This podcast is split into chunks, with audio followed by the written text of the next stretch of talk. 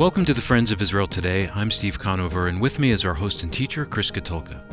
Last week in Haggai chapter 1, we learned that soon after the return to Jerusalem, the Jewish people were charged with rebuilding the temple.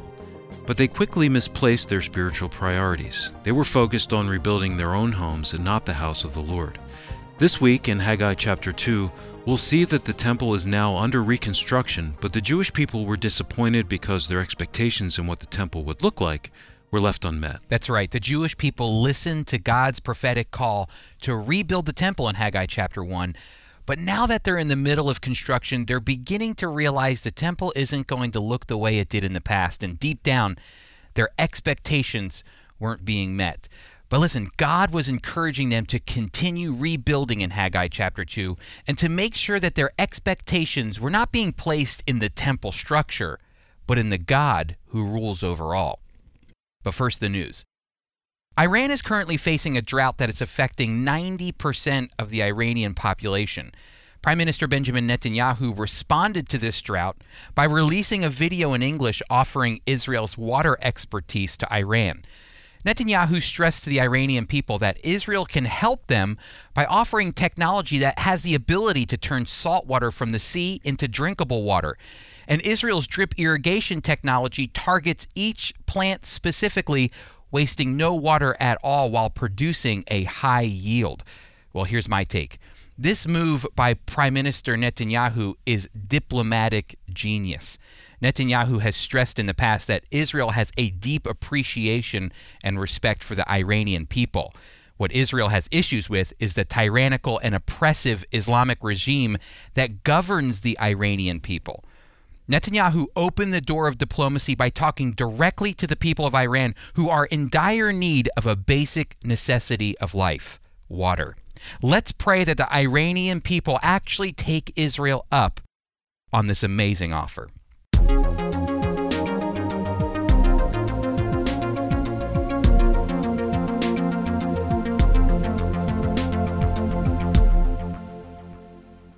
Last week, we started a series on the prophet Haggai. I was talking about how the prophet was challenging those Jewish people who returned to the land under Ezra, Nehemiah, and Zerubbabel to evaluate their spiritual priorities. And, and, if you listened last week, you heard that those Jewish people who returned to Jerusalem after being exiled for 70 plus years faced some opposition in rebuilding the temple. And with just a little opposition, they quickly left behind the temple rebuilding effort and started to focus on rebuilding their own homes, refurbishing their own houses, and, and neglecting God's house. And Haggai challenges these Jewish returnees to evaluate their spiritual priorities. Now, I was just in El Reno, Oklahoma, just outside of Oklahoma City, and I was speaking at a conference at New Hope Baptist Church, and the pastor there was sharing with me about their building project they had just completed. And the pastor said that they had, in the beginning, when they were beginning this process of adding on to their church, that they had a few thousand dollars in a building fund. But a need came up within their congregation, and they spent most of that money helping someone in need. The pastor looked at me and said, with, with, within just a few weeks, within no time, our building fund nearly doubled after we drained it to help someone in our congregation. Now, after that, then, a new ministry opportunity arose uh, for the community in their town, and the church needed a van to get people from one place to another. So they took that money from the building fund and invested in a new van. And the pastor told me that they nearly drained the building fund once again.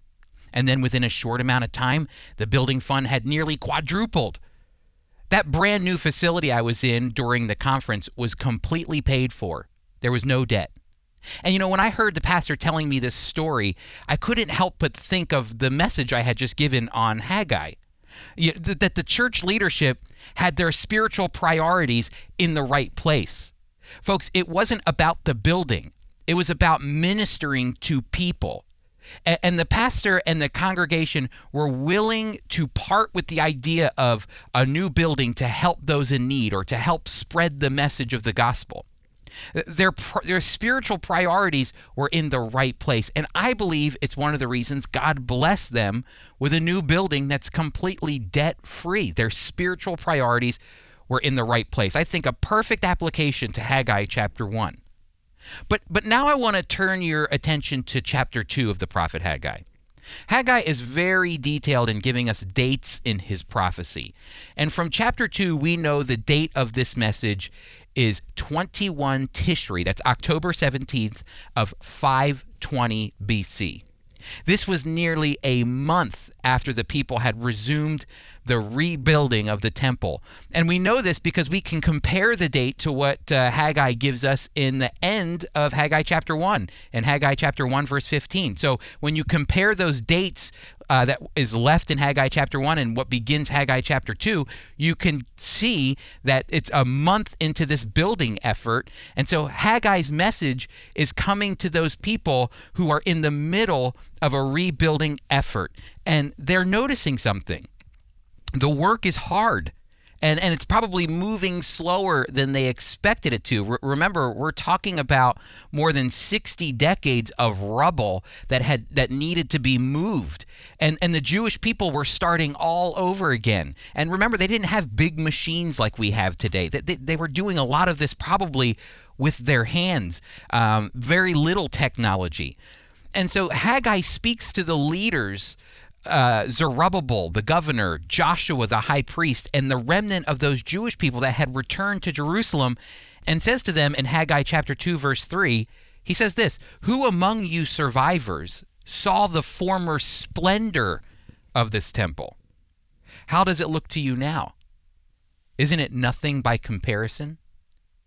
You know, Haggai is calling on those older people in the community who did see Solomon's temple just before it was destroyed in 586 BC. And Haggai is saying to those who remember the first temple, How do you think the building process is going? Remember, the temple isn't rebuilt yet. They're only one month into reconstruction. And in the community that was rebuilding, there was probably some grumbling going on that this temple will look nothing like the old one. The disappointment certain members of the community felt was on the lack of the type of material they were using to rebuild and some of the missing sacred objects, like the Ark of the Covenant. You know, the new temple they realized would never be like the old. The returnees who were rebuilding had no money to pay skilled craftsmen from abroad to create a temple like Solomon did. Uh, they couldn't even begin to think of covering the interior with gold. And in spite of the work that was already being done, there was nothing to show for it. The new temple didn't match with the promises of the earlier prophets like Ezekiel uh, for the grand renovation of what the temple would look like in the Messianic age. If you remember, if you ever read through the prophet Ezekiel, at the very end, he gives these great detailed plans of what a messianic uh, temple will look like, uh, the millennial temple, we, we call it. The details, the blueprints of this temple are amazing. And yet, the people are looking at what they're rebuilding and the resources they have, and they're questioning is this going to be anything like the old temple? The, the problem Haggai is facing is that the unfavorable comparison between the present and the past undermined all the incentive to persevere and to continue building. And thus, the people needed to be encouraged again. And Haggai encourages everyone by saying in Haggai chapter 2, verses 4 and 5, Even so, take heart, Zerubbabel, says the Lord. Take heart, Joshua, son of Jehozadak, the high priest, and all you citizens of the land, says the Lord, and begin to work. For I am with you, says the Lord, who rules over all. Do not fear, verse 5. I love that. Do not fear, because I made a promise to your ancestors when they left Egypt, and my spirit even now testifies to you. What amazing reassurance from the Lord to those rebuilding that despite their financial shortcomings, despite the fact that they didn't have the Ark of the Covenant, uh, and that the temple wouldn't look like what Solomon built in the past, that it's the Lord who rules over all that's in control. God will use their shortcomings. Think about this, everybody. God will use their shortcomings for his glory. And notice, God reminds and encourages the Jewish people who are rebuilding, who are feeling depressed because they feel as though they have uh, that what they have is inadequate for God, that that the Lord wants them to continue rebuilding even in the face of adversity because it was God who made the promise and vow to fulfill it. And God also says in verse 5, I love this, my spirit remains in your midst. This, I believe, would have shocked those who were listening to Haggai's words from the Lord because I'm sure they thought the Spirit of God wouldn't come until the temple was finished and completed. Remember, it was the Holy of Holies that the Spirit of God dwelled in, that the presence of God, the glory of God dwelled in. But here God is saying, continue building the temple, even though you feel disappointed in the way it's going. And remember, this is huge my Spirit is with you even now. So do not fear. And Haggai continues by saying in verses 6 through 9, For thus says the Lord of hosts, yet once it, once more in a little while I will shake the heavens and the earth and the sea and the dry land. And I will shake all the nations so that the treasures of all the nations shall come in. And I will fill the house, that's the temple, with glory, says the Lord of hosts. The silver is mine, the gold is mine, declares the Lord of hosts. The latter glory of this house, the temple, the latter glory of this house shall be greater than the former, says the Lord of hosts. And in this place I shall give peace, declares the Lord of hosts. See, when God says he's going to shake the heavens and the earth, he's talking about divine judgment. He's talking about the second coming of Jesus the Messiah, when all the nations of the earth will be judged, when all the nations of the earth will bow down and worship him as the King of Kings. And God reminds the Jewish people through Haggai that they are worried about the finances to get the temple built, but he says, The silver's mine, the gold is mine, declares the Lord of hosts. But here's the real kicker the thing those Jewish returnees couldn't see is that God wanted to make sure their spiritual priorities were in the right place. Because, see, God's point of view is much broader than those Jewish returnees. See, God was looking clear across human history. Not at the temple that they were working to rebuild, but instead, God saw how the work that they were doing on the temple to rebuild it would one day lead to the construction of a greater temple, a millennial temple. Did you hear what Haggai said in verse 9? The latter glory of this house shall be greater than the former, says the Lord of hosts. And in this place I will give peace, declares the Lord of hosts. God knew the work invested in rebuilding the temple was crucial to the process of God's presence returning to the future millennial temple. That's why God didn't say to the people, oh no, shut it down, stop building, finish this thing, the work's over. You don't have the resources to do it. You're right. Just just shut it down. God didn't say that. Instead, he said what? My spirit remains in your midst. I am with you. And this is a part of the process I've laid out for you. Keep building. God's point of view is different than ours. He can see the end and the beginning simultaneously. And that's why when we return, I want to pull out some spiritual principles from Haggai so that we can understand that even when our expectations aren't being met, because that's really the issue here, everybody. These Jewish people that had returned, their expectations were not being met. That doesn't mean, even when our expectations aren't being met, that doesn't mean God's not at work in our lives. So I want you to stick around because we're going to pull out some spiritual principles from the prophet Haggai.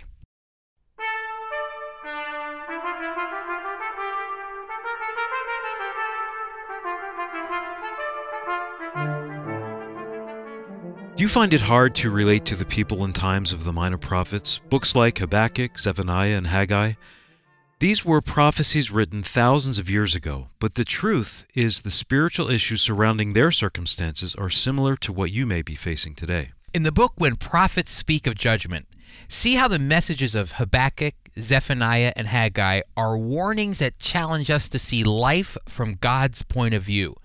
This book is an encouragement to redeem the time as we move ever closer to the last days. To order your copy of When Prophets Speak of Judgment, visit us at foiradio.org. That's foiradio.org. We'll have a link on our homepage, or you can call us at 888 343 6940. Again, that's 888 343 6940. Welcome back, everyone. We have been studying the book of Haggai, a, a, prophet the Lord used to communicate to those Jewish people who returned to Jerusalem af- after exile to rebuild Jerusalem and to rebuild the temple. Now, Haggai was dealing with a spiritual issue the, those Jewish people had toward the rebuilding effort that was underway.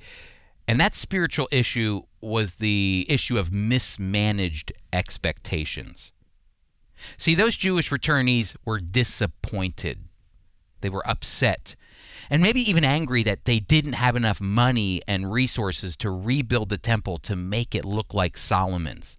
That their expectations weren't being met, and when our expectations aren't being met, many of us can easily wind up upset or discouraged. I, believe sometimes we can place our hopes and expectations in the wrong place.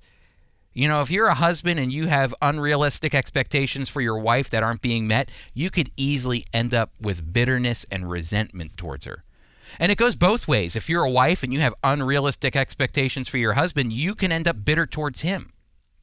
You know, expectations often arise out of what we're used to, uh, the way we grew up, the way we were raised, so that when we get older, we begin to cast our expectation on others without thinking twice. Didn't the Jewish people do that? Their expectations in what the temple should be was rooted in what they knew from the past. And if you're placing your hopes and your desires and your expectations in a person or something else, I will promise you this one thing. At some point, your expectations will not be met, they will let you down. And that's when bitterness comes in.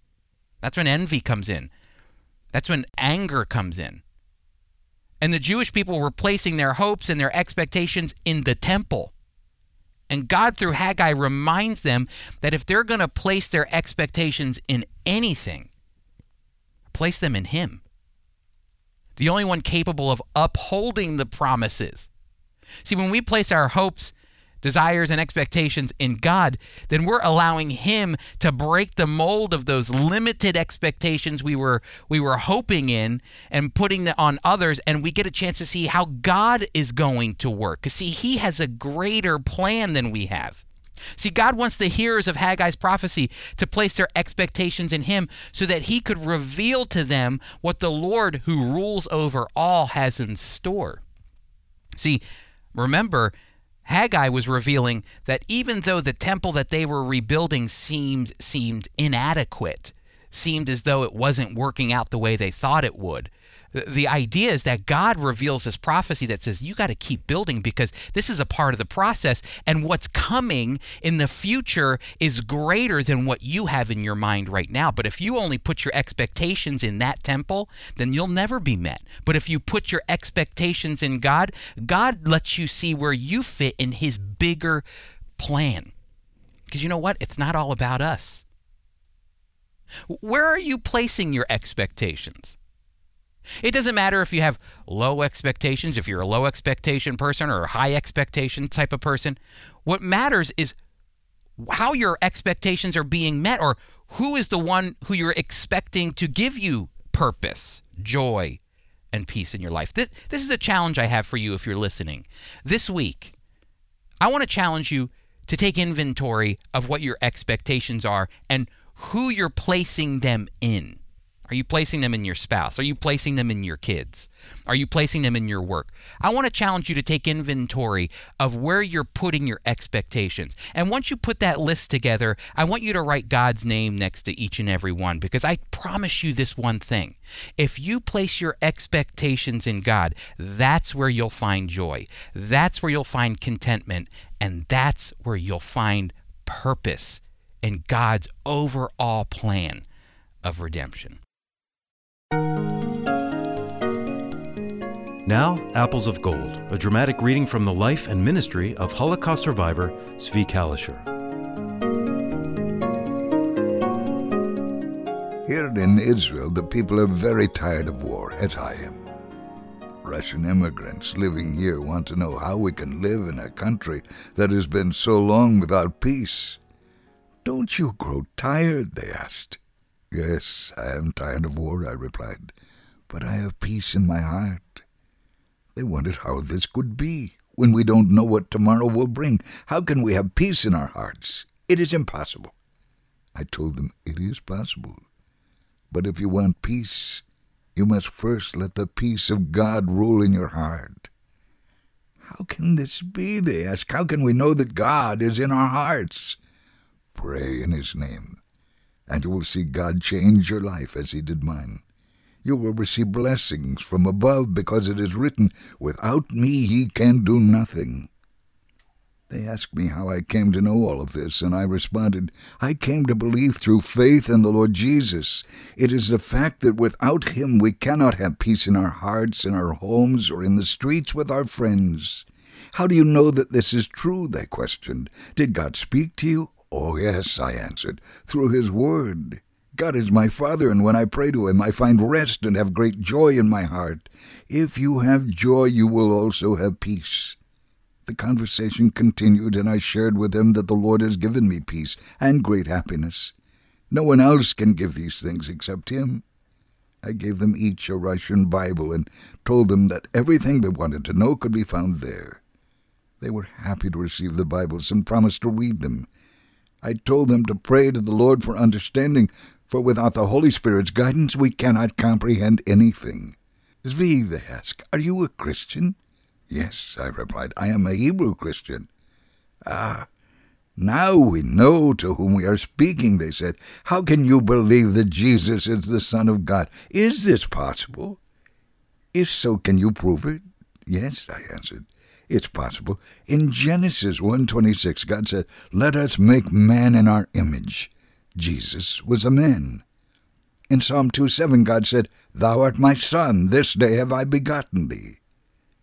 These things are in our scriptures. Why have we lived so long without receiving him as our Savior? they asked. That is a good question, I replied. Many times Moses told God that his chosen people were stiff necked, but God in his mercy gave his only begotten Son to die for our sins and to rise again. Through him we can receive forgiveness of our sins. But if we receive Jesus as our Savior, we will no longer be Jewish, they argued. Look at me, I told them. I believe in Jesus, and yet I am still a Jew. I am doing the very best I can for my country. I try to give my testimony to all those who have never heard about the Lord. It's only through Him that we can receive blessing. These men were extremely interested in our conversation and in my faith in the Lord Jesus, which brought about such a change in my life. I feel that the Lord is speaking to them. It is my prayer that they will come to know Him as the Savior and Lord.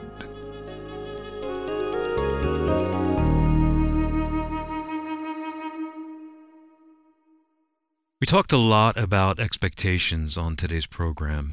Maybe some of you are thinking, my expectations were in God, but I feel like He's let me down.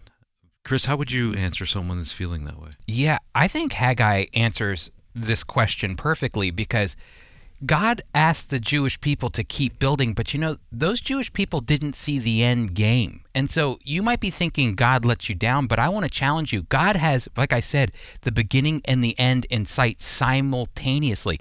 What you're doing now in, in relying in God and trusting in God and putting your expectations in God might not be seen, a fulfillment might not be seen today, but it might be seen sometime in the future, a time that you might not be able to see. So it's a reminder to put our expectations and hope in the Lord. Great lessons, Chris. Thank you.